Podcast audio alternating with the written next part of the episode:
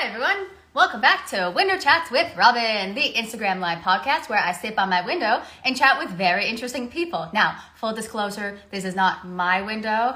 Uh, I'm in my childhood home today, and that's uh, I I felt like uh, very reminiscent. So I wore a little headband to feel like a child, and that's as far as I go with fashion. Oh my God, Watson, you're here. Okay, inviting you in. Today's guest is Watson Rose. Maybe feeling it. Hi. You're Hi. so cool. Okay. I'm like, what's her hair gonna look like today? Okay. Oh God, that's always the question, isn't it?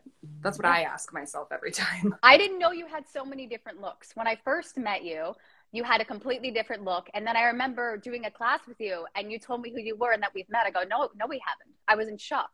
Yeah. Yeah, it's I don't know. It's it's a weird experience still cuz um for those of you that don't know, I had short hair for 10 years. Oh. Like we're talking like shaved sides, curls on top. I had a pixie cut for 10 years.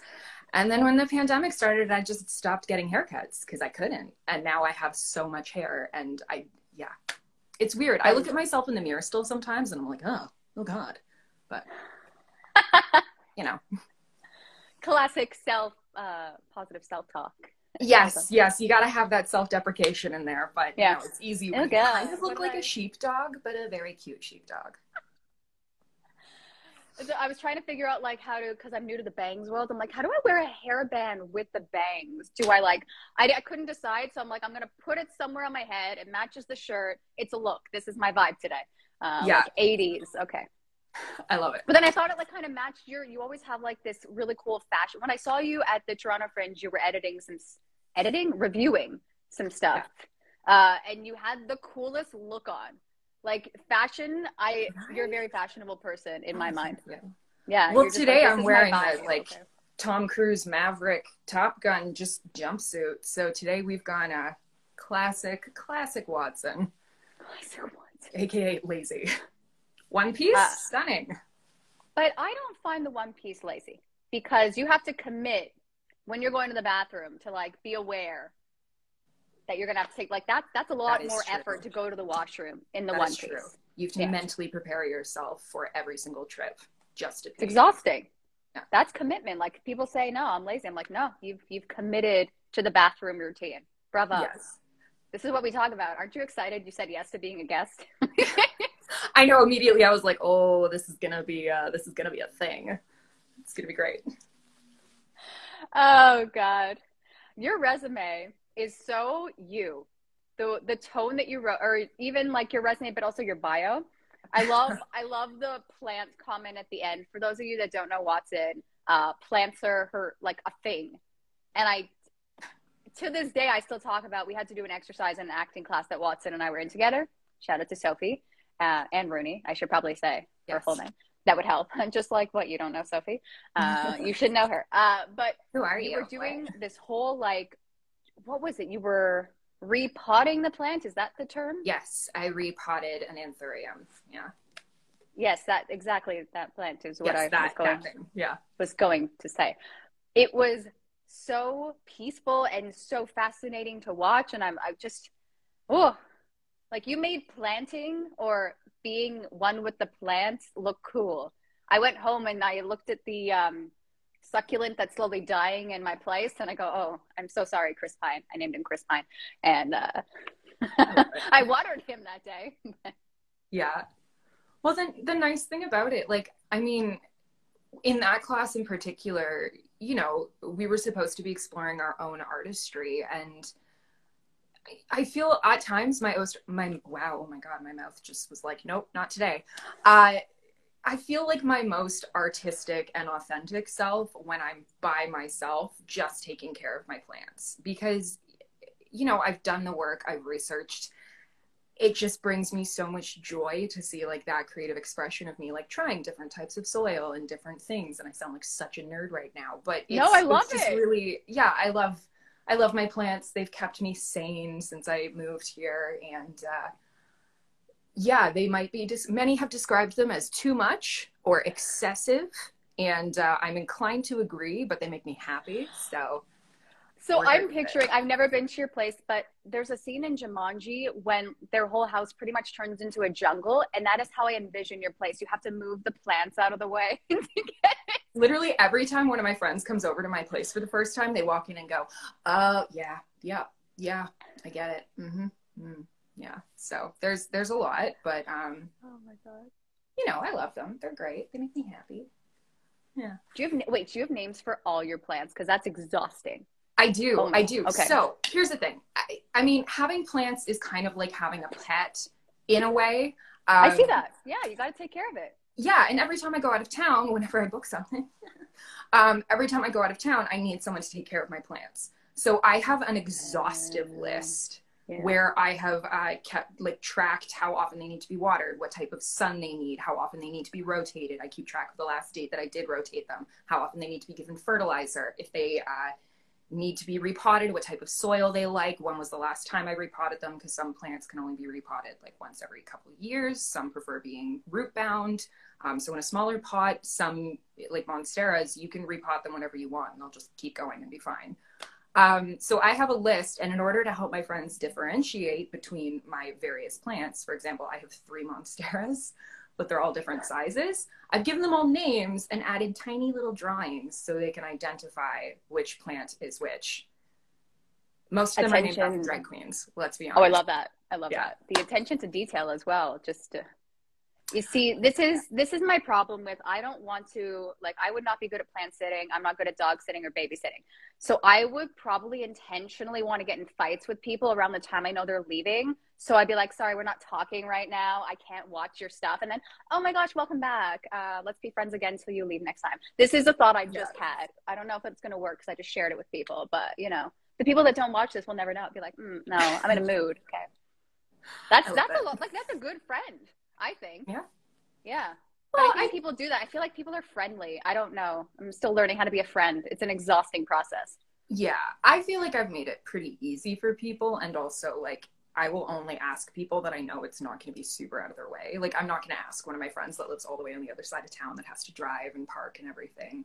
Um, so I have a good friend. Shout out to Kiana Wu. She just won a Dora Award. She's amazing. Whoa. But she's currently in Soulpepper Academy, which conveniently is down the road from me. So every time I need someone to watch my plants, Kiana is an excellent resource for that because she walks by my condo on her way home. There's so no excuse not to watch it. well, and also I think she just likes it. I think she likes the plants too. I mean, look, if I'm around someone like you that's as passionate as you are, I would just, I think I would like it more, you know, because you have, first off, it's organized. I love a good organization. Oh, makes me happy. Because otherwise, I go, where that, go. but Oh, is it too much? Okay. I'm uh, well, I mean, my my list is organized. Are my plants organized? Uh, no, I have so many on the floor. It, I it get it. is, yeah, it's an excellent. Like, I don't have a gym membership right now because I just get to duck and weave and do like barrel rolls around my plants. It's great. That's. It's a I fantastic. would okay. I would pay for this gym membership of like plants. You know how everyone does, you know, CrossFit. This is move a plant. You know, lift one over your head. This is Yeah. yeah, curls. Yeah, I got That's- some big ones too. I can actually. Oh, let's see. This might destroy my entire setup. But Oh if God. we move, Whoa! I've got many. That is obviously not all of them, but those are the window plants. I've got table plants over here. There's uh, they're everywhere. That's so fun. Yeah, I love that. they make me happy. It's an SNL bit. I'm working out with plants. Honestly, that's the dream. Or just like an SNL bit of all these people who like refuse to go out and they're like, I get all the attention I need from my plants. I talk to them twice a day. Oh my god, we're are writing hermits now. something. That's hilarious.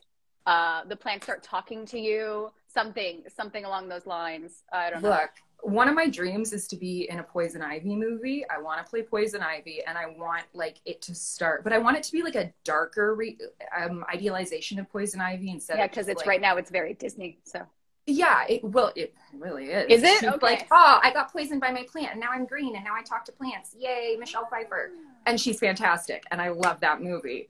Wait, Oh, no, wait, that's not Michelle was Pfeiffer. It's. Uma It Thurman. was It's Uma Uma Thurman. Thurman. Yeah, yeah. Yeah, Uma Thurman. Thank you.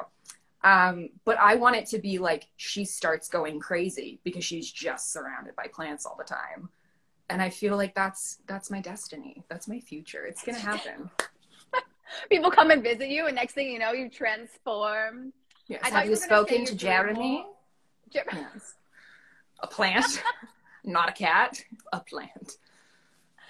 Oh god, that's so funny. Oh my goodness.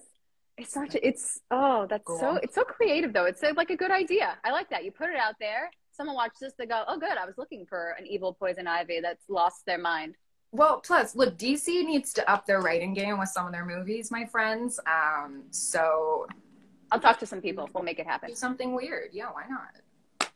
It's you've done a. I was reading your resume. You've done some fun roles. I got really excited. I saw you did Inga and Young Frankenstein. I'm like, that is a fun role. Oh my god. That I made me smile.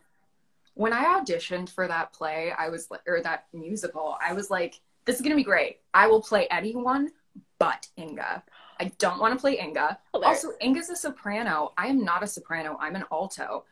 And then I went in and I was still, that was my uh, first year at the U of A. And I was still very much in that phase of like, ah, I haven't started to hate myself yet from the judgment and pressure of my peers.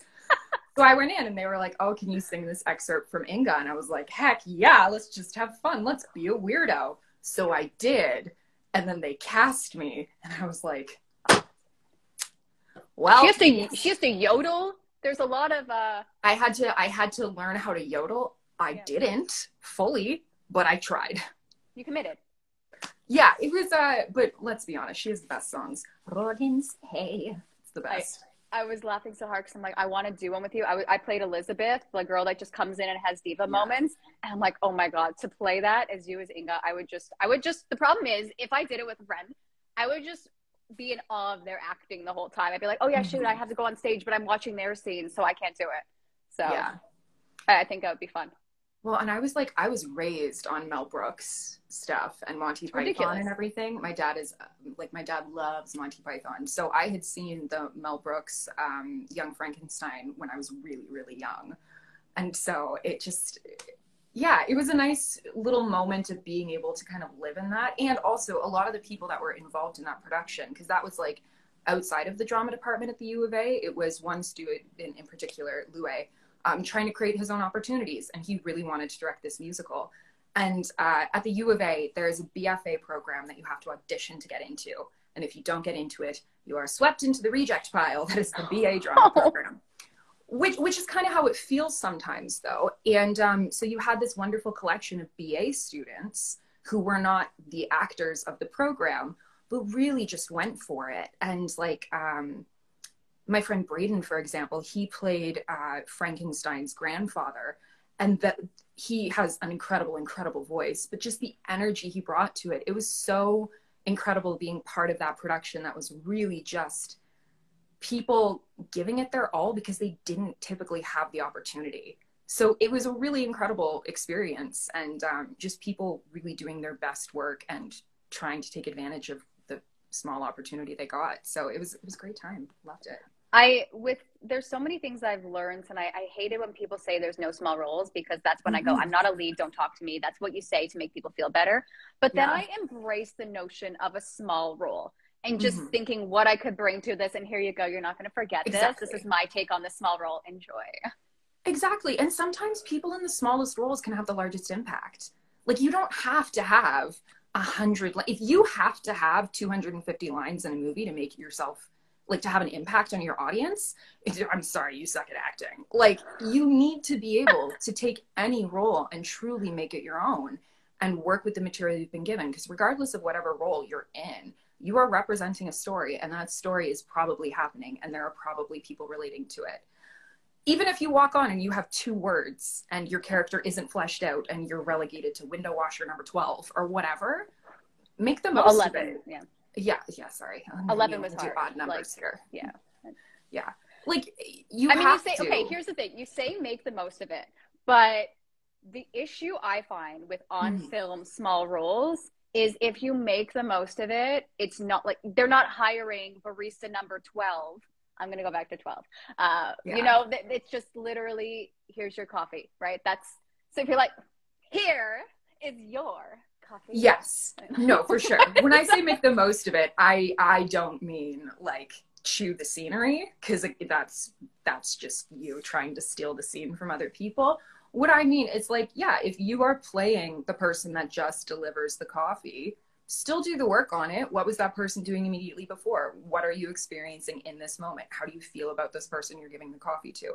It's the small things and the small ways that you do things. At the very least, no one's going to watch it and be like, oh, that person that delivered the coffee, like they said that so flatly. Like, whatever I, it is yeah. if it's an opportunity for you to get to work on screen and take advantage of like having the cameras there and experiencing being on set make the most of it for yourself don't just mm-hmm. be mad that you only got one line or something yeah I, I, teach i teach kids and one of the acting obviously um, one of the hardest things that i have to deal with is whenever we do large productions and we have to cast the kids it's an extracurricular program. It gets really, really, really hard when all of the kids want the big role because they're still at that part, yeah. like they're still at the point in their life where they're like, oh, if you have the most lines, you're the most important, and that means you're the best.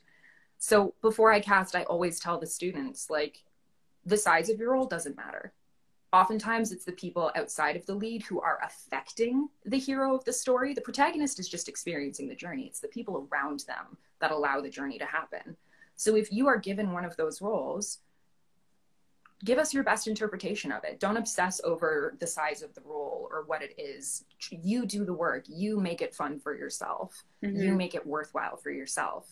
And if you're coming into this, especially for my students who want to become actors, like if you are going into acting only because you want a ton of screen time and to always be on screen, if you're not interested in the process and discovering character and working with a director and all of those things, this is probably not going to be a great occupation for you to pursue because you're going to be miserable even when you are succeeding. Yeah. So why do that to yourself? If if you're only in it to be like I'm on screen constantly, make a TikTok. Make a TikTok channel. Ooh. Great. Why not? But yeah. Yeah, take advantage of the opportunities you're given and sometimes the the shows and the parts that you immediately kind of get your I don't know all up in yourself about. I I've been cast in parts before where I'm like, oh, that's the part I got. Those always end up being my favorite roles I've ever had because they're a challenge. It's it's true, and the fact that you were willing to embrace that challenge is mm-hmm. very helpful. Uh, it, it is interesting, and Stefano asked this question. Like, I putting giving like lim- i feel as though actors limit themselves right and mm-hmm. it's it is it's, it's, storytelling it's um i find there is a difference when it comes to the small roles when it comes to maybe a young children community theater versus mm-hmm. you know older you're on camera it's film because i think back in the day of when you get a small role and you have to show up every week and no one's doing your scene or your song and you just sit there it's so sad yeah, it is. You know, if, if you're on you go. Uh, if you're on film, you go when it's your day to be. You know, maybe you'll do the table read, whatever. Uh, mm-hmm. Uh, but you know, you don't just kind of sit there and watch other people do as a, in your child's mind what is clearly should have been your role. Yes, but absolutely. I never thought of that before. This is uh, that's why I have the chats. I'm like, oh, this is interesting. Why did I not like getting a small role as a kid? Yeah. Other than like before I learned to embrace it, uh, I'm just like I would have to sit there and like watch other people and be like, I want to sing that song. I want to do that dance. It's so mm-hmm. fun. Uh, oh my goodness, my son. Oh, it's for the, the plants. It's better for the plant. I know. I'm waiting for it. Uh, I'm struggling. I always get the one-sided window because I feel like if I face it full on, you see all the background. Yeah. Yeah, yeah. I don't. But thank you for embracing to... the window chat. Uh, there is no obligation for any guest to sit by the window, but everyone. My apartment. To. I'm I'm very lucky in the sense that like half of my apartment is just window. So that's oh, that's lovely. It a makes a difference. Yeah, uh, we great. I used to live in a place with like a very small windows, and it was it makes a difference now that I have more than one or two windows. I go, mm-hmm. oh my gosh, the sun it exists from different yeah. angles. and that was something like when I moved into the city, I moved in um, during the pandemic because I had been living with my parents when I came back to Canada, and uh, that was like the only thing on my list was I need to have I don't care if my apartment has any, you know, washer and dryer. Like I don't care about all this stuff. I don't care if there's a gym in my building. There needs to be windows. First of all, my plants. I've invested so much money into these plants at this point. Like I can't have them die because they don't get enough sun. But also for myself, like not knowing people in the city on top of things being locked down, I felt so trapped in my apartment all the time. And just the natural light was so, so, so beneficial for my mental health. Yeah. Um, so yeah, I'm glad I found somewhere with a lot of sun. It does make self taping difficult. I have to set up many, many other lights at various angles to make sure that my like caveman eyebrows are properly lit and you can actually see my eyes. It's great as you can see from the yeah. I have a very hard face to light, it turns out. Okay. I I feel like we had this conversation and I thought only someone that's modeled or someone would know this. Like what well, it really it came to me when so yeah, I, I used to get that all the time when I was modeling. Is people would be like, "Oh, okay, we need to like adjust the lights." It was so much lighting, pork grips, and everything. Um, but the recent short film that I was in, Fishbowl, like there is a particular moment where the way that the lighting hits my face, my eyes are in shadow completely, and my face looks like a skull which is perfect for the tone of the film. That's awesome. But after I was like, oh, I wonder if they did that deliberately. And then you watch the scene and it's like, nope, that's just that's just my face. It's just hard to light. It's fine. I saw the the preview for that. I like even you were only in it for a couple seconds, but I go, oh my god, I want to know more. What is her character? Great, you look great on screen. Oh, thank you, thank you. Yeah. It was uh that was a really fun. That was a fun opportunity. Um, in that you know i'm part of the production company so i did have some creative control over like who my character was and how she presented and how i looked and everything. So uh, it was exciting because when i you know when i was at tiff and everything there were people that had seen the short um, and none of them recognized me from it. And that was just like such a huge win for me. And i know so much of that is due to our incredible makeup artist irene. Shout out to irene. But um yeah, it was just really gratifying to be like, ooh, I am an actor. Look transformative. at me, transformative. Yeah. Yeah. It was great makeup. Yeah, yeah, for sure. Mm-hmm. Yeah, we bleached and- out the eyebrows. We we were on that trend before Hailey Bieber was, before all of these models were like, we were on the eyebrow trend. It's fine. They watched Fishbowl and they said, "Oh my god, I'm bleaching my eyebrows." That's what happened. Yeah, they were like, "That creepy girl has no eyebrows. I want no eyebrows." Yeah. Okay. Yeah. I'm an influencer. So that wait, can people watch this now, or is it still doing the festival route? What's the deal? No, we're still okay. on the festival circuit. So we're actually uh, premiering at the Ohio or at Ohio's Nightmares Film Festival um, this upcoming weekend, and uh, our executive producer and uh, director. Who were the co-writers of the piece, Katisha Shaw and Ryan Andrews? They've been nominated for a writing award for it, which is cool. That is cool. Mm-hmm. They're okay. Whatever. No, They're you have a, a good group. What's how do I pronounce the name of the production company? Pardon me. Wait for you to choke. Uh, okay. It's pardon me. No, it is um, Psychopomp Dreams Entertainment. Psychopomp. Yes. Why pump? So psychopomps are actually they're a certain variety of mythical creatures. They're not gods. They're not monsters. They're kind of the in between. Right. Um, and when looking, because like the production company is primarily cat but also Ryan and all of the films that they've worked on together kind of follow like a similar lore and mythology and everything. Right. I was laughing because so. I thought you meant it was primarily a cat animal. I'm like, oh, oh okay. No, I'm just nodding. That makes sense. Yeah. yes, we just have a cat who's in charge of yeah. everything. Um, you guys are really fluffy. inclusive. Amazing. Yeah. Mr. Uh, equal opportunities for cats. Okay. Yeah. Yes. No. Um, but all of the films that they've worked on have kind of investigated all of the one films that they've worked on together so far that is completed. Uh, it was looking at mythology and legend and lore and all that. So, yeah, we were, I, to be honest, we just Googled words and I was like, Psychopomp, fantastic. And then it turns out there's a whole bunch of websites already to do with that. So, Psychopomp Dreams Entertainment, twas born. It exists. We have a website. It is a dot .com website, as Robin pointed out to me. I'm so used to .ca now. No, that was it was so funny because I keep seeing the commercials for .ca and I go, oh wow, I guess it worked for people because I, I don't know who they're advertising for for choose.ca. And uh, yeah, yeah, I clicked on it because I wanted to research for tomorrow, or which is now today. Who? I go, it's not working. um, yeah. And we figured it out. It's .com. Okay. It is .com. So if you're interested, psychopompdreamsentertainment.com. Um, our short first like official short as a group. Um, Fishbowl premieres yeah at Ohio's Nightmare Film Festival this weekend, and then we are. Are you going? To, I'm not going to Ohio. No, I work okay. on weekends. I teach, but we are then going to the New York City Horror Film Festival in December, and yeah. so I am going to that.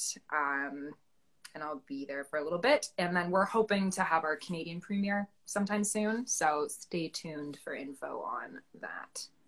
I feel like because it's a horror thing, I would feel the need to dress up like a scary creature. Oh. Is that too? I don't know how these premieres work. I've never, maybe I've been to one, but I've never really clocked that I was at one. Yeah, I just want to look like creepy glam. You know, I don't want to. I don't want to go in like full costume and everything, but I want to do kind of creepy glam. I feel like I have an entire section of my wardrobe that is just like you. Okay, you are fashionable, vintage. young lady. You every time I saw you at a TIFF thing, you're just rocking these outfits. I go, I don't know who's dressing her or if that's just in you. It was impressive. Every time, like this is this is a vibe right here. I, you, yeah, you know how to work it. Is that a I, I can say that right? Is that creepy? I don't know anymore. No, I, I like I've been saying that. like creepy I things lately. That. Okay. No, I very rarely buy new clothing, so a lot of that was like recycled outfits from previous events and everything. And I, I mean, throughout TIFF, I was fully relying on other people to tell me the tone and atmosphere of certain events. So there were at least three nights where I showed up and was like, "Oh, I am so overdressed." so the Hollywood North party where we ran into each other, so yeah, funny. I was, I was very overdressed for that. And then um, we went to another event um, that ended with the uh, K night party. And uh, I went with Madison and, uh, or no, I didn't go with Madison. I went with Laura. I went with Laura to that one. Um, I told her to dress up because I had been told to dress up. And we showed up at the first party and everyone was in jeans and like button downs. And we walked in in, I walked in in like a gown. I hate that. But also, yeah. would you rather? Okay, would you rather be overdressed or underdressed? Um, honestly, probably underdressed. Okay. Simply okay. because my collection of clothing is weird enough that even when I'm underdressed, it's still like, oh, that seems like a deliberate choice because no one would just wear that. um, versus when I'm overdressed, it's like, excuse me, ma'am, uh, this is a Dairy Queen. Like, why? what are you doing? Why are you in a bright oh red ball God. gown?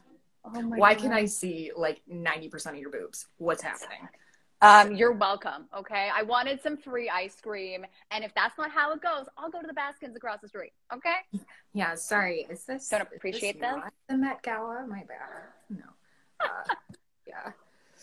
Yeah. So I would, I would probably rather be underdressed because at yeah. least then I'll probably still feel cool um, versus overdressed. I'm like, oh, I'm trying way too hard, so hard.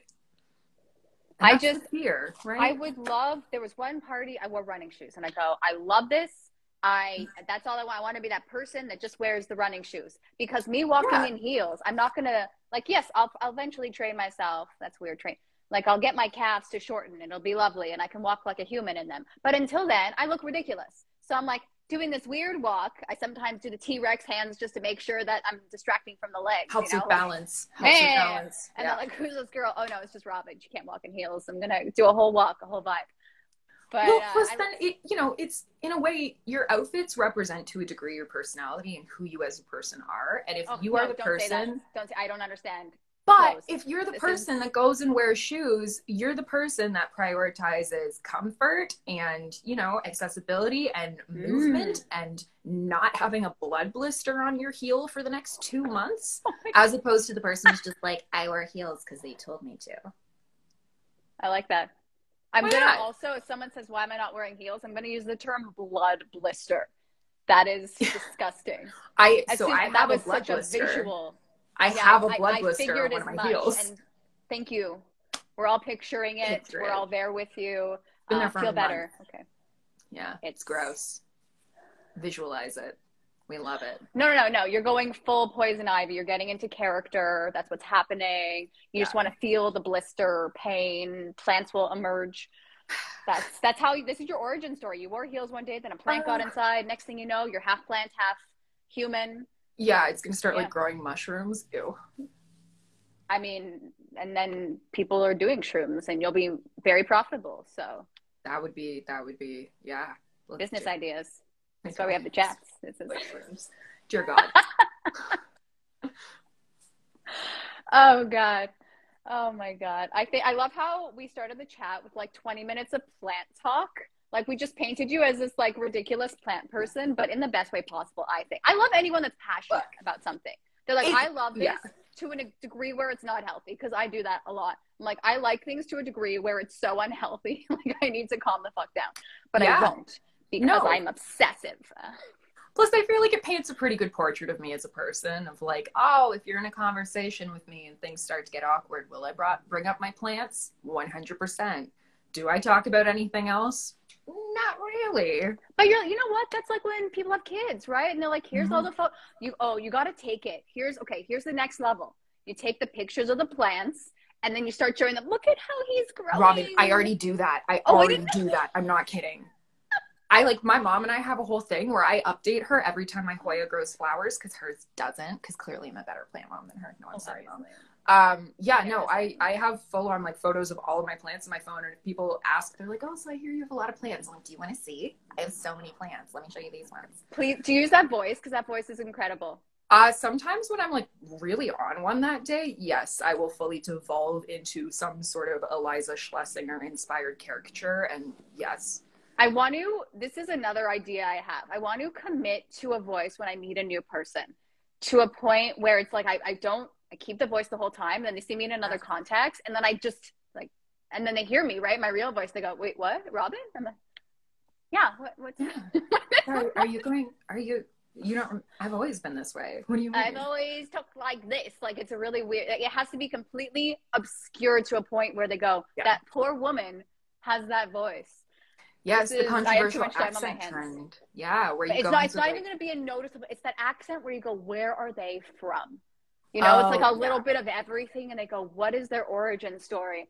And then yeah. they find out I'm just like some girl from Thornhill, and they go, "Oh, so she's just a, she's a character." Okay. I I love doing that. I, yeah, but I used to with my friends, like we used to go out to bars and just do random accents and see if anyone could tell. Um, really easy in Canada, really difficult in Europe because they actually mm. understand accents there. So they'll be like, "What are you doing? That's not real." It's great. Yeah, in Canada, I can see that being easy. Someone I was on the elevator with someone the other day, and I think they were Australian, and I don't know what they were saying, but all I could think of was, "Oh my god, I want an accent." Mm-hmm. It just makes you look cool. Like there's, mm-hmm. I want to be your friend more. Yeah, and it just I don't know. It's just something exciting. You understand that they have a different life experience too, because yeah, no, yeah, you know I, they're I you know they're not like like. I don't want to say different, but you know they have an experience that I don't have because, or maybe again they could be like me and they just gave themselves an accent to be interesting. Whew.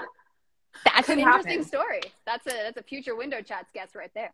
Yes, I do know. I do know a few people that uh, I can confirm have exaggerated an accent in their life, and you can tell because then when something happens, all of a sudden they don't have an accent anymore, and you're like, "Oh, cool. That's awkward for you. Great." these people exist. They do exist. Oh I, I as soon when i come up with ideas i go no this this is this is a thing that people do. That every time i think it's not a thing someone will do i look it up online. I go oh my god i can't believe someone's doing this. Because i'm trying to work on my it. comedy and i go this will be funny like this crazy idea. And i go people have done that? Okay that's a choice. Yeah. very weird very weird. Um I wanted to ask you, speaking of weird, you have a very interesting what was the dance skill on your resume? It was, oh my gosh, it wasn't flamenco, which is also interesting. Yeah, there was another kind. Was it historical you... dance? Yes. What is historical dance? Okay. Okay. Let's get into this. Yes. So, um, at the school that I went to, uh, they had a wonderful teacher named Diana, and Diana's job was to teach us historical dance. So, the school that I went to, LAMDA, they are one of the only programs in the world that has a specific classical theater program. And one of their main focuses is classical theater. And uh, we would learn twice a week, we would have a class where we went in and we learned like traditional court dances. So the like step, So, like, the- step hop and the yeah, yeah, we learned Raise all of these hands, different okay. court dances. Oh, you could be in Bridgerton. Okay, you're cool. Well, so that's the thing is like in the UK, there are so many historical dramas that take place in court. So uh, the new one that just came out, it starts with a B. It's from the same people that did Downton Abbey. Uh, not Bridgerton. Does it oh, I know B? what you're. T- I um, yeah, yeah. I've seen the trailer, and I go, "Is this Bridgerton?" But it's not. It's not. No, but anyways, a whole bunch of people from my program are actually in that show as background dancers. And Diana just hired people to come in and like they're literally doing the court dances that we learned in class. So yeah, if we need to do the like on tiptoes, step, step and sink, and step, step in sync, and hop and hop and two and three and round in a circle. Now we go and switch the partner and bow. Like, yeah, I, I had to do that for an entire year. That was one of the only classes at LAMDA that everyone had every single semester until we studied um, Spanish Golden Age theater. And then we started doing like flamenco. But yeah, up until then, it was all like, and round the circle, and there was a courtroom piano, and la da da da da. It was great. I want you to like meet a fellow classmate at a bar and just start historical dancing. It's gonna happen sometime. Like we just need, we just need some old timey music and uh, alcohol. Yeah, it's gonna happen. I, I love that though, because I always wonder how do they learn those dances on set or apparently at LAMDA.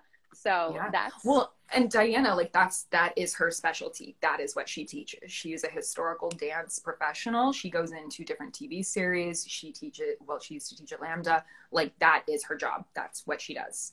Can I say a cynical comment? What Yeah. if she's just making up shit because no one can refute it, right? They're all dead.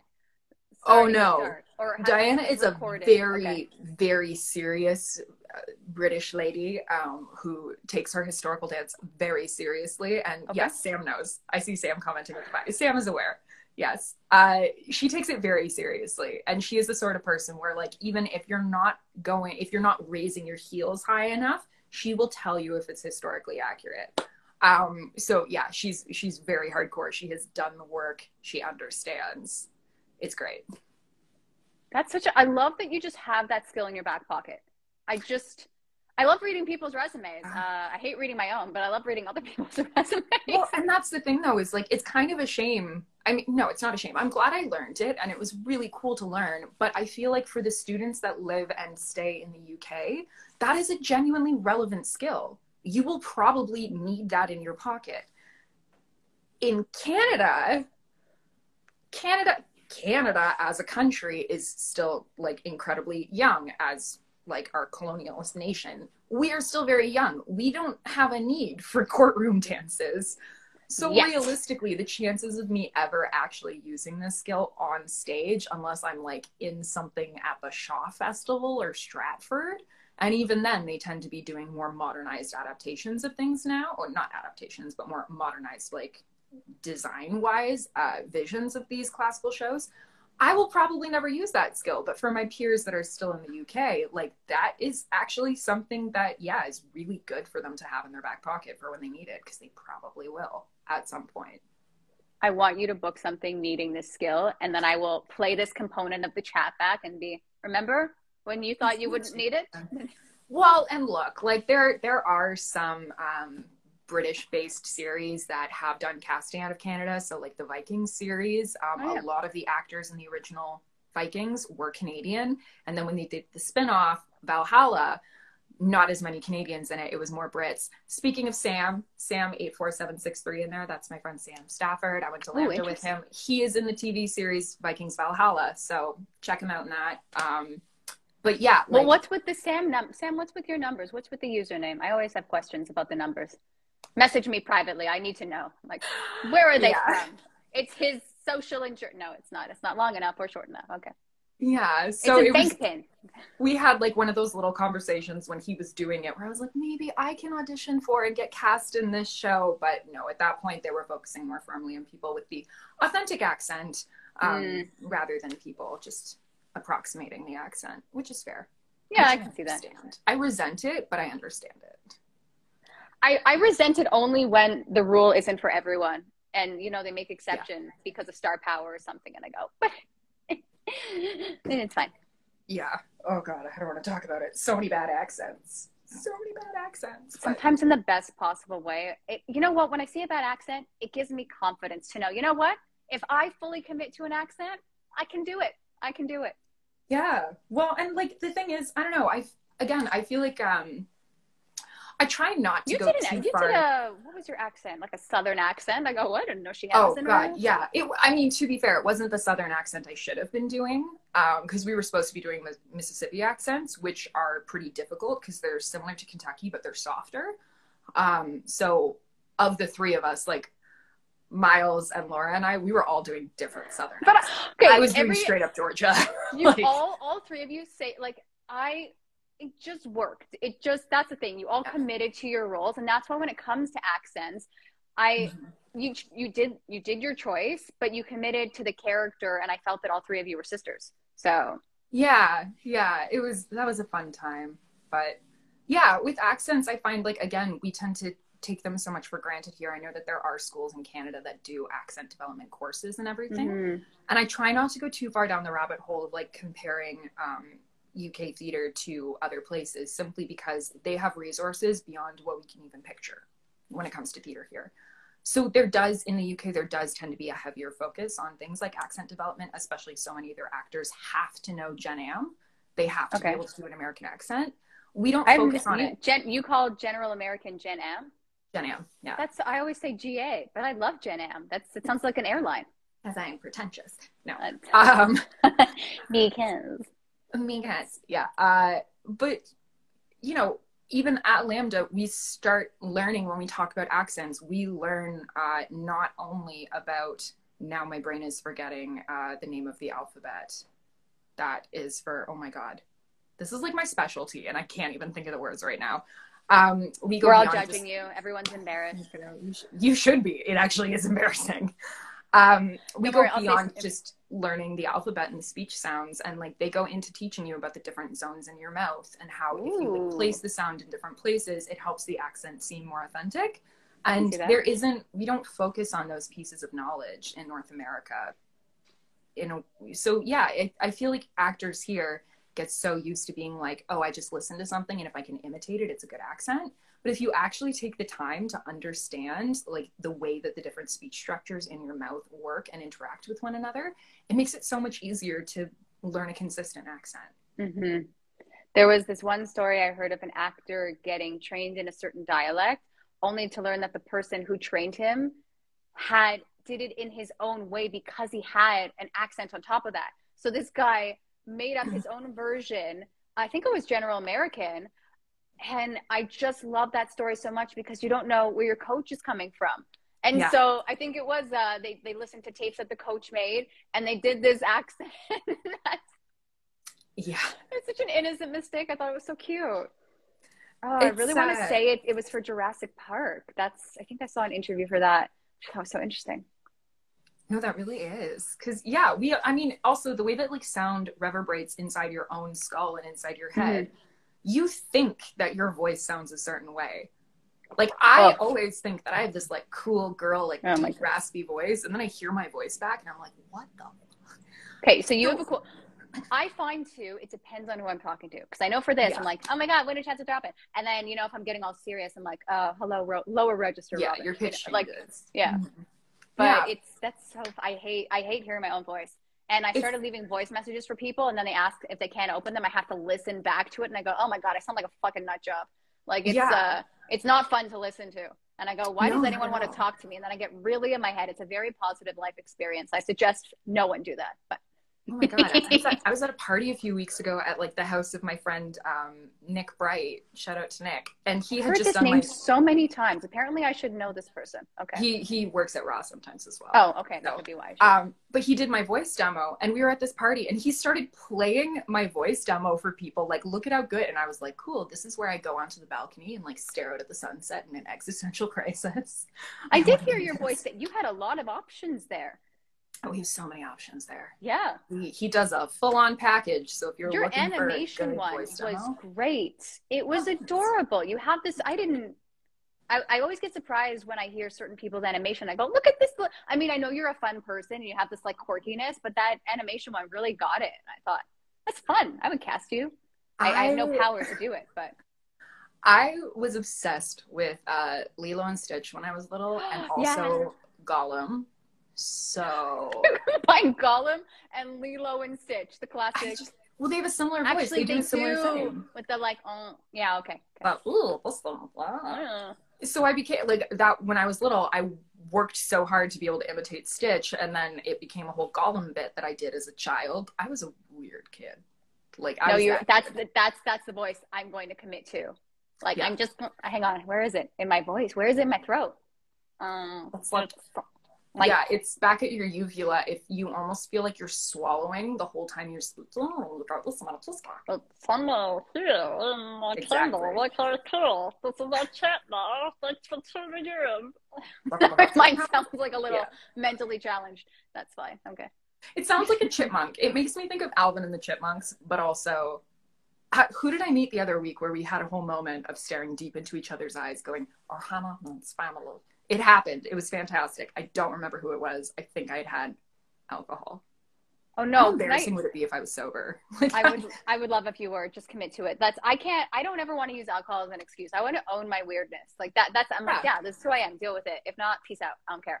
But, just the sober people in the corner reciting yeah. lines verbatim from Lilo and Stitch. But I actually like being around people that are inebriated because then they're out of their head. And I'm like, okay, cool. And I pretend that they're not inebriated. And we just have a really good time, right? Because they're loose. And I'm like, yeah, cool. You're not sober enough to judge me. Amazing. It's great. Yeah, it's fun for a while. it's fun yeah. for and then and then it's not. Then it's just it got weird. Okay. Yeah, then you're just very aware that there's someone like petting your head and you're like, oh cool. alcohol. Don't drink, kids. Yeah. Petting your head. Oh, that's it. Uh, I don't know. I don't know what to like. Uh, don't touch me. Okay. Yeah. No. It just karate chop, but like this way, so it's not effective. That's uh, karate's not on my resume. It's the universal karate move. First, yeah. don't touch me. Yeah. I I'm fascinated with your journey through acting. Like did I, I never really asked this question because it's a serious question. I always keep casual, but like, did mm-hmm. young you, would you have envisioned that you'd be at this point in your career? Because you've been on a journey, right? Like, you're, where are you from originally? Are you from Alberta? I'm, I'm from Acton, Ontario. It's oh, very Acton. small. Okay. It's, um, kind yeah it's nestled between like milton burlington guelph kind of area it's very tiny um, it has gotten bigger of late. But yeah, I grew up in Acton um, and I went to high school in Georgetown, Ontario. And um, yeah, growing up, like I'm the youngest of three kids um, and I have an older sister. And being the younger of two girls, um, basically, like, thank you to my parents. They just put me in everything my sister was in so my sister was in choir. I was in choir. My sister took singing lessons. I took singing lessons. My dad sang in our church choir when we used to go to church. So that was like the thing. And then my sister did plays at a local theater company when she was little. And so my parents were like here's our weird child who always imitates lilo and stitch and sings to herself and will play with barbies for 97 days straight and just make up really fucked up stories it's fine. Like let's it's put her in creative. Theater. Yeah. Yeah. Let's put her in theater. Clearly that's a good thing for her. Oh and then I went there and I was like, this is the stupidest thing I've ever done in my life. Goodbye forever. So I stopped doing theater when I was like six because I didn't want to do it because my sister did it. And uh, when I got I was to gonna, high or did you get the small roles and you're like, I'm better than that? No, I'm joking. Well, yeah, no, no, it was more just like this is this is my thing. This isn't like this is me. I'm not doing this for other people. I mean, I am, Ooh, but yeah. I'm not. You know? Yeah, that's um, interesting. And then when I was in grade eight, my music teacher, we were putting on a musical at my school, and my music teacher knew that I sang. So she got me to audition for the musical and gave me the lead role. And I absolutely hated it oh. until I didn't. I hated the rehearsals. The, like the guy playing my love interest in it. Um, there was some like weird stuff happening at my school. He was um, following me a lot, so there like they had to recast him. There was a whole thing. Um, but when we actually got out and performed, like people at my school made fun of me they I had already been bullied at that point, like just because I was me. Um, but like I got made fun of a ton for being in a musical. But at the same time, like the first night we performed, there was a moment where I just became so aware. I was like, oh, I have them. Everyone is perfectly silent and they're all really invested in what's happening. And then afterwards, even though people made fun of me, I was kind of like, I don't really care what you think because I know how I felt when I was performing. And I know that this resonated with you. Like I, I know that. So when I got to high school, um, I was I was always a music nerd. Like that was my thing. I was in a ska band. It was great. Um, when I got to high school, I became friends with someone who went to a local theater company, and she was like, "Hey, you should just come with me. Uh, you know, they do classes. It's like it was a uh, like community theater group for youths. Uh, the Georgetown Little Theater, fantastic place, loved it. And um, I ended up auditioning for the Crucible and got cast in it. And then I basically spent the next four years holed up at the GLT. I learned how to build sets. I learned how to hang lights um, because it was a community theater, so we had to do everything. I was like one of two students that would volunteer to help build sets. And uh, yeah, so I just kind of learned every different aspect of theater. And even if there was a year where I got a smaller part, I would try to figure out where else I could help. They had an incredible costume shop in the attic with like hundreds of costumes from past shows that had been donated and everything. And um, when it came time for me to go to university, I really like I had no idea what I wanted to do with my life at that point. I didn't know. So I applied to a different program at every single school I applied to and um, yeah, I, I auditioned at Juilliard just because I wanted to see what would happen. I, you know, auditioned at Ryerson. And at the end of the day, my aunt's best friend was the uh, voice program, uh, the head of the voice program. They do a master's in voice pedagogy at U of A. They're the only program like it in North America. Her name's Betty Moulton. She used to be the head of the program. Um, my aunt was best friends with her. So I got to go to the U of A and shadow their BFA acting class for a day. So I did that. And I just like Edmonton as a city, I feel like it's shit on a lot because it's in yeah. Alberta. And it's not like at first glance, Edmonton is not a particularly attractive city. It hasn't necessarily been planned that well because it's actually two small cities that kind of just merged. Um, but being in Edmonton, there is such an incredible like creative spirit all throughout the city. And I think a large part of that is because it is a university town, like it is built around the University mm, of Alberta. Yeah. So even beyond the BFA program, because after my first year, I realized I didn't want to be in the BFA program. I didn't want to be like limited in mm. what I mm. could study at school. Um, the Fringe Festival there, I think it's still the third largest Fringe Festival in the world. There's yeah. so much independent theater there, you can walk down Whyte Avenue, which is attached to the university, and find like a live comedy show, live music, uh, live improv, whatever, every night of the week. It's an incredibly artistic city. So it wasn't even so much the school that sold me on it, it was Edmonton itself. And also at that point, I was in that place where I was like, I need to escape. I need to get away from all these people and my family and all this. And then my family followed me. Oh my God. So yeah, they all moved to Alberta as well. Um, yeah, so I did the program. I mean, look, honestly, you just sold me on Alberta. So if you sold your family half as well, I, I get it. Edmonton is a great city for artists. And I think we find a lot that like Edmonton artists will find that there is like a ceiling they can reach very quickly in Edmonton. So then a lot of them come to Toronto and a lot of them end up going right back to Edmonton. Oh, interesting. Yeah. yeah, which is, and it's not because they can't get opportunities here. There are like a ton of Edmonton actors that were just in Queen Goneril and King Lear at Soulpepper. Um, it's just there is a certain creative spirit and like collective creativity in the community in Edmonton that I think keeps right. drawing people back, which is fantastic. Mm-hmm. But after that, like I had done the BA program, I didn't do the BFA program, and it became very clear that there was a reason at the time, which I think they have started to address.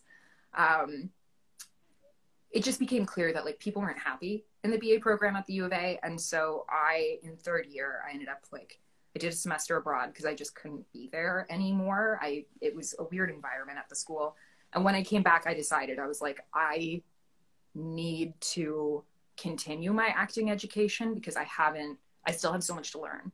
And if mm-hmm. I were to mm-hmm. enter the industry as a professional at this time, I think I would burn out really quickly and I would give up. So. I need to learn more to better prepare myself for this. So I had uh, a list of schools. That was exactly one school that I was interested in.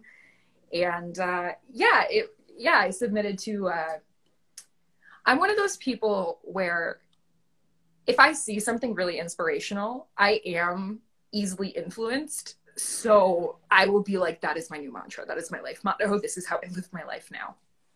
And at the time, I had seen an interview with someone, I don't even know who, talking about the value of understanding classical theater and understanding Ooh. rhythm, meter, and rhyme, iambic pentameter, how to use those very particular technical tools as an artist. And immediately I was like, yep, in order to be a good artist, you have to understand classical theater.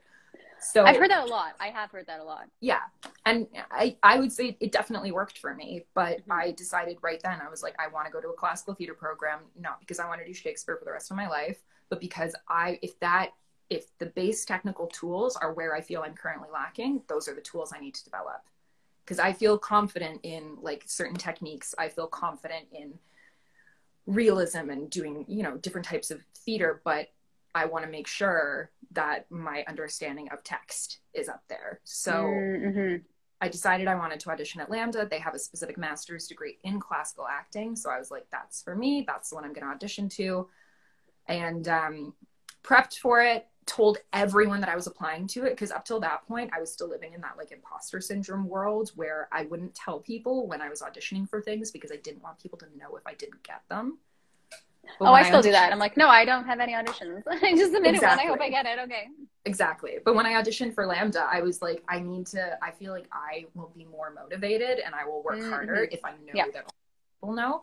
So I told like everyone I knew, there was mixed reactions. Um, and, and I went to San Francisco to audition and I landed in San Francisco and I got bronchitis.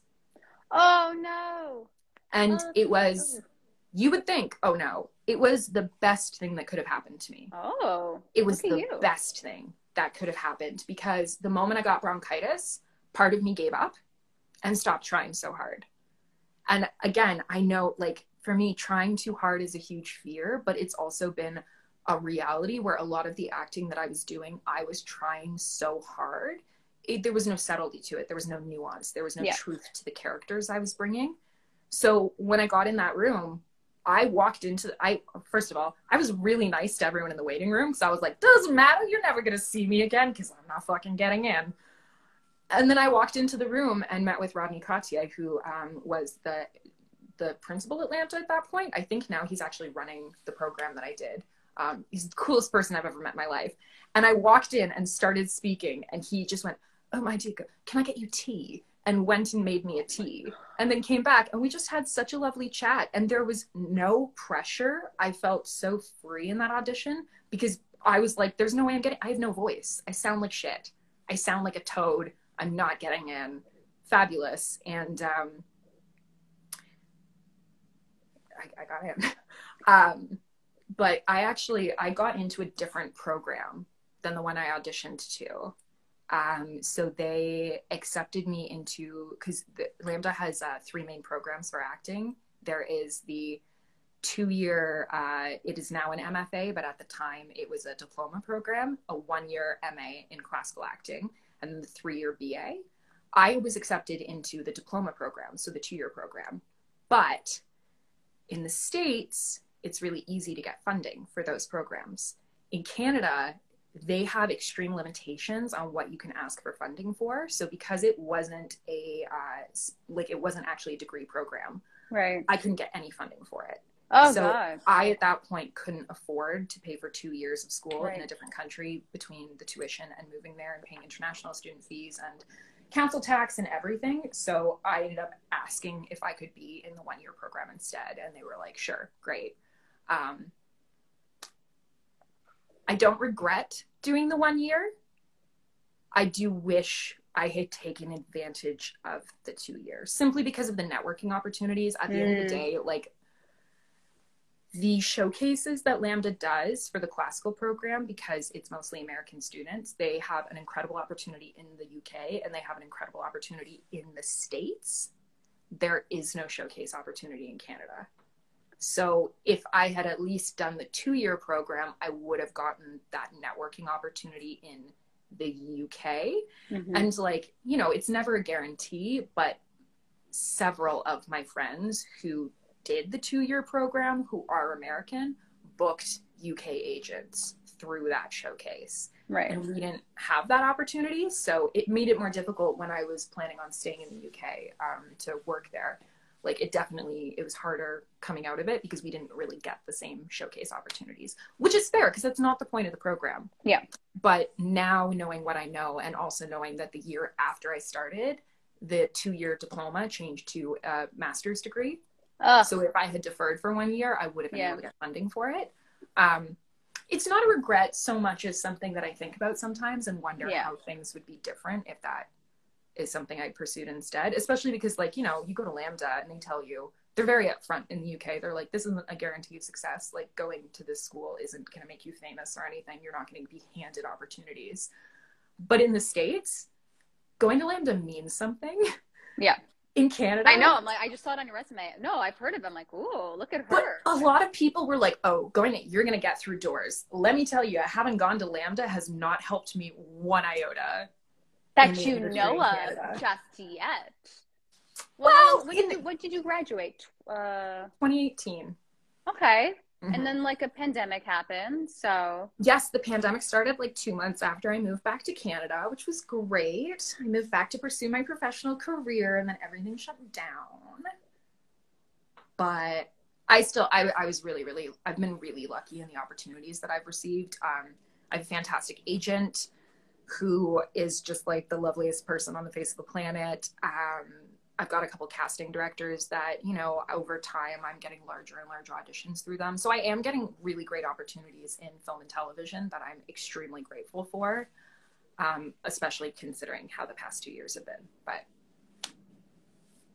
well, you're also yeah. doing it, you're creating stuff, right? I, you Working have this it. production company. Yeah. yeah. I think you're you're doing everything you should be doing, but it, it is hard. I know there's certain things mm-hmm. I look back and I go, oh should i have done this instead how would my life have looked I do that all the time it's not it's not a good it's a dark journey yeah. dark road so it is but it's also i feel like it's it's a dark journey but it's also kind of like a nice i don't know it, it's positive in a way because as much as i can wonder what else might have happened it also reminds me to be really grateful for what has happened ooh i like you know? that and like the friends that I made in the program, some of the teachers that I worked with, the opportunities that I had, even, mm-hmm. you know, my favorite play I've ever done was I played Thersites in Troilus and Cressida.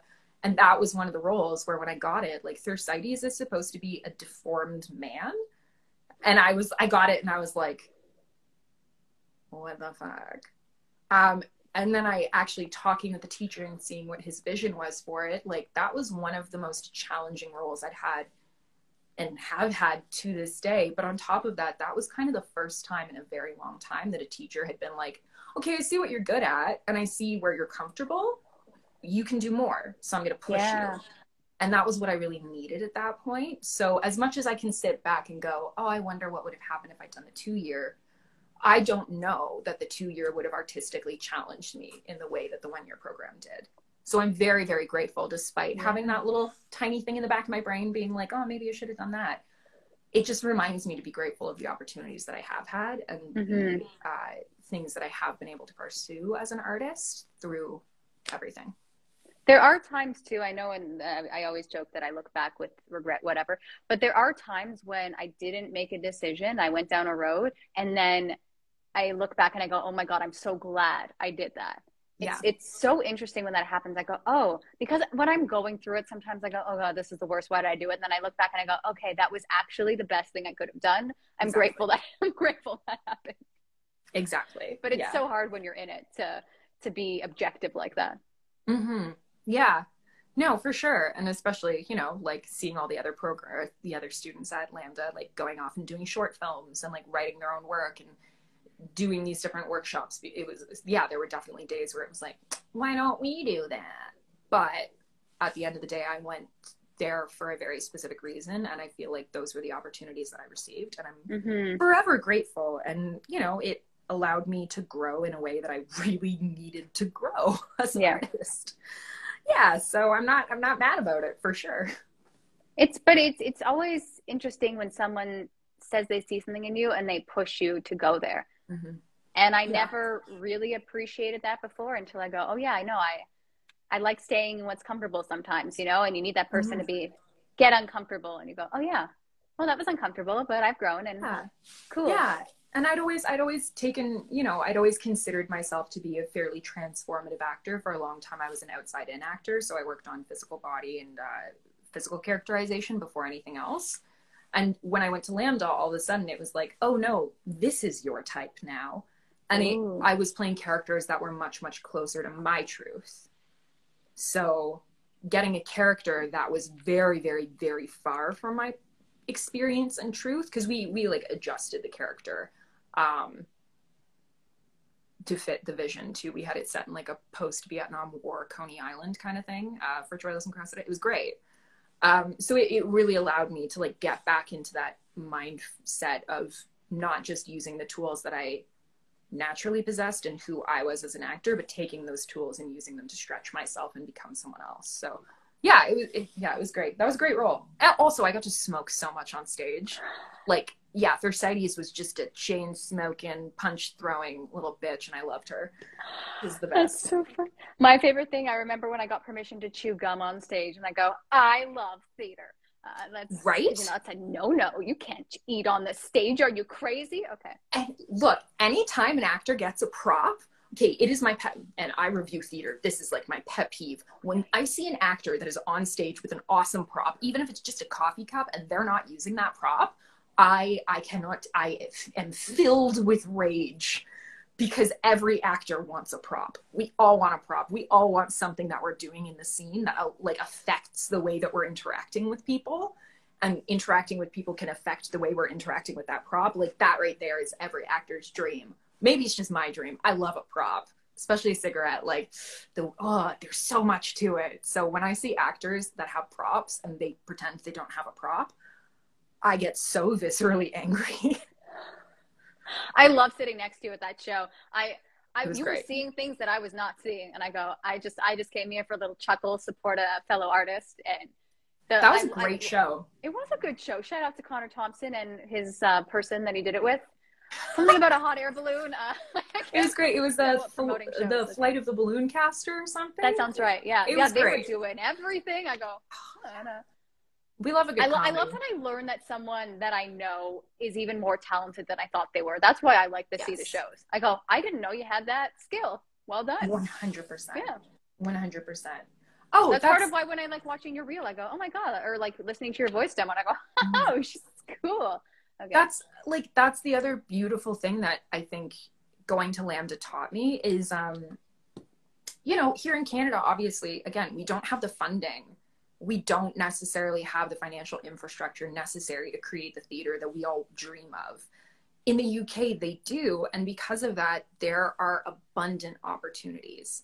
And one of the things you learn very quickly studying in the UK is how to celebrate other people's success. And I have found coming back to Canada that that seems to be a struggle. And I understand it. And I've experienced it myself here, but it's because in Canada, so many of the opportunities here end up going to Americans. Ooh, I, there's point. just like this general sentiment amongst Canadian actors um, that everything is still competition. And it is to a degree, and competition can be healthy. But it seems to be really difficult for people in this country as a whole to celebrate the successes of their peers because it feels like something's been taken from us. Mm, But mhm. going to LAMDA, like there were students that were getting pulled out of their final year because they were cast in massive productions. There were people flying across the world to go shoot series other places. Like, um, for example, Blu del Barrio, who's in Star Trek Discovery, they play Adira. They went to LAMDA when I did. They were in their third year when they got cast as Adira. So they were like navigating being an American in the UK who was cast in a lead role in a series in Canada. But there was just there was always this sense of support because there was the understanding that opportunities were not limited and the accessibility of theater for artists there as well. Like you don't have to have a massive resume to audition at the national theater. I literally emailed the national theater and was like hi can i come audition for hadestown and they were like yeah okay. Like that that doesn't exist here because opportunities are few and far between comparatively Yeah. so it i really appreciate having been in the uk i i don't know i just my automatic gut reaction when i see people creating work and sharing their work is i should be promoting that for them because they're doing an incredible thing Mhm. and yeah i i love what you said about like you know you understand your friends are more talented i think we need to do more when it comes to celebrating the talent of our peers and our friends and the people we've come up with instead of comparing where they're at to where we're at Yeah. there needs to be a recognition that you know these people are doing incredible things and if they can do it why can't you hmm you know But you know what? If they can do it and you're not, that doesn't take away from you. exactly right They're- and that i think that's thing. also it, it's, Mhm. it's what you said right it's not a competition and i i always joke because i'm so competitive sometimes and i go it when i see people book things that i audition for i go and then i, I see what it was and i go that's not me yeah of course this is exactly who it should be i mean Mhm. it doesn't always work that way full honesty but when it Yeah. does i celebrate it uh, Mhm. I don't 100% celebrate it because there's sometimes a role I really wanted, and then I get sad. But I still, I still give them a good job. But it's not like a full-on excitement. It's yeah and that's and that's totally fair and that you know when you're when you're going out for the same role as someone else and then you see and they get it and then you see the way that you did it and you're like well that's not how i would have done it i feel like there is a like there. obviously You know what? There are You're allowed to times though. way. I spoke to an actress, and she said it was so affirming to see that who they cast was exactly how she'd done it. Mhm. and I and that for whatever reason, you know, there's so much going on behind the scenes with Mhm. production that it's, she was on the right track. She had the, Yeah. she understood the character, and there is something to be said for that. So Mhm. yeah, I think it's let's just start supporting each other better. I like that. I like that. 100% yeah because you know just because someone else is at a different point in their career at that point in time doesn't mean that you're not going to get to that point Mhm. and doesn't mean that you might get different opportunities and be at a different point that is still equally exciting for you Yeah. we're not all on the same trajectory we don't have to be but at the end of the day when you're discovering the not just talent but the work ethic and the drive and the creativity of your peers that should be celebrated Mhm. regardless I know. I see. I wanted to celebrate one of your demos, and I couldn't watch it, and there was a password on it. Uh, and I'm- password for my demo reel very Yeah. annoying. I'm like, well, I can't celebrate this, so I can just listen to the voice one's fine. no, I- I'll like, probably you make gotta it make- I'll probably make it You got to make at some of your stuff more accessible so I can celebrate you properly. Okay, so Yeah, I just I'm still waiting on a whole bunch of footage when it comes to my uh, Yeah. demo reel. So a lot of the footage from my existing demo is fairly outdated. And oh, I love my stuff from 2012. I go, this is clearly who I am as an actress. honestly, even my stuff from like 2018, I'm like, oh, that's not me. And also on top of that, nothing in my demo reel has my current hair. Like the closest thing was fishbowl, but my hair's in French braids for it it. is in French braids, yeah. It is, but everything else in my demo reel has me with my short hair, and I look very different with short hair. I mean, I don't, but I do, you know. Um, so there's a part of me that is like waiting until I get a bit more material that is reflective of who I am as an artist now before I make it public. Because right now, like, yeah, you can celebrate 2018 Watson, but um, you don't don't do that. Well, you can sell. I always say this too because I hate watching my old stuff and going, "Oh God, Robin, terrible choices." But at least I know they're terrible choices now. So Exactly. sign exactly. of growth. Uh, I didn't realize this usually cuts me off at an hour, and we have gone past the hour. Instagram's like, no, this conversation is so fascinating. We cannot cut it off. Thank They're like, get back to the plants. Yes, and to the and we're gonna end on the plants, okay? And the plants need love, so we have to end this. Um, but thank you so much, Watson, for being a guest on this show. I love chatting with you. me. Yeah. Uh, and, like so many gems were dropped, and you're just a fascinating person. And I can't wait to see the premiere of Fishbowl when it comes to Toronto. Yes, Okay. we're uh yeah, we'll uh, hopefully have some announcements coming soon. So we will I was told that anyone that. who watches our chat gets a discount code to the. look, anyone who gets anyone who watches our chat, like I will take you out for coffee. Will I pay? who's to say? But I will take you for coffee. So we'll go to the place with the pigeons and uh, get attacked. And, Dear God, can we my- not? I I just, I'm not afraid Uh, of birds, but that was not. That was. I've that never was, been more. Watson and I went out for lunch, and we got attacked by pigeons uh, to a point where I they were right next to me, like about to eat my waffle. I was very upset because I really wanted that Yeah. waffle. It was very yummy. Okay. We were Oh sitting my- at a garden table about like two feet in diameter, and there was a pigeon on our garden table, Just like right. so just looking chilling. us dead in the eyes, just like yeah, you, I'm gonna get your food. little eyes. Ugh. Horrifying. Oh gosh, yeah, that's uh, it was traumatic, but uh, you know, it was an experience. It was. It sure we lived was. to survive the tail. Yeah, yeah, pigeons. You can't take us down. What? And the food was pretty good. It was pretty good. Food was not to be scoffed at. So I agree. Yeah. Uh, I tried to end this chat and then I got distracted by pigeons. This is what they do. That's This is what they do. They get a rise out of me. Okay. Thank you so much for chatting. Thank you everyone for watching. Thank you to future viewers. Uh, any final thoughts, Watson, before I end the live? Uh, no, no. support support local artists if you see support oh god my brain.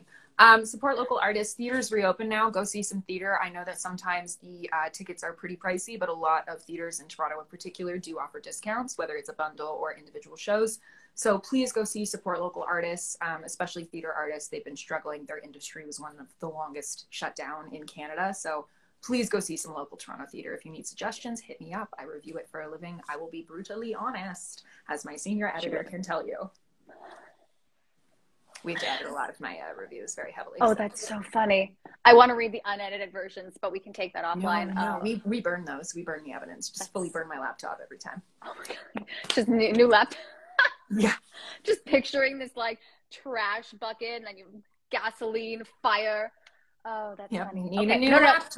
Yeah. that's uh we're gonna end we're gonna end but that's hilarious okay thank you thank you so much for Bye. with me bye guys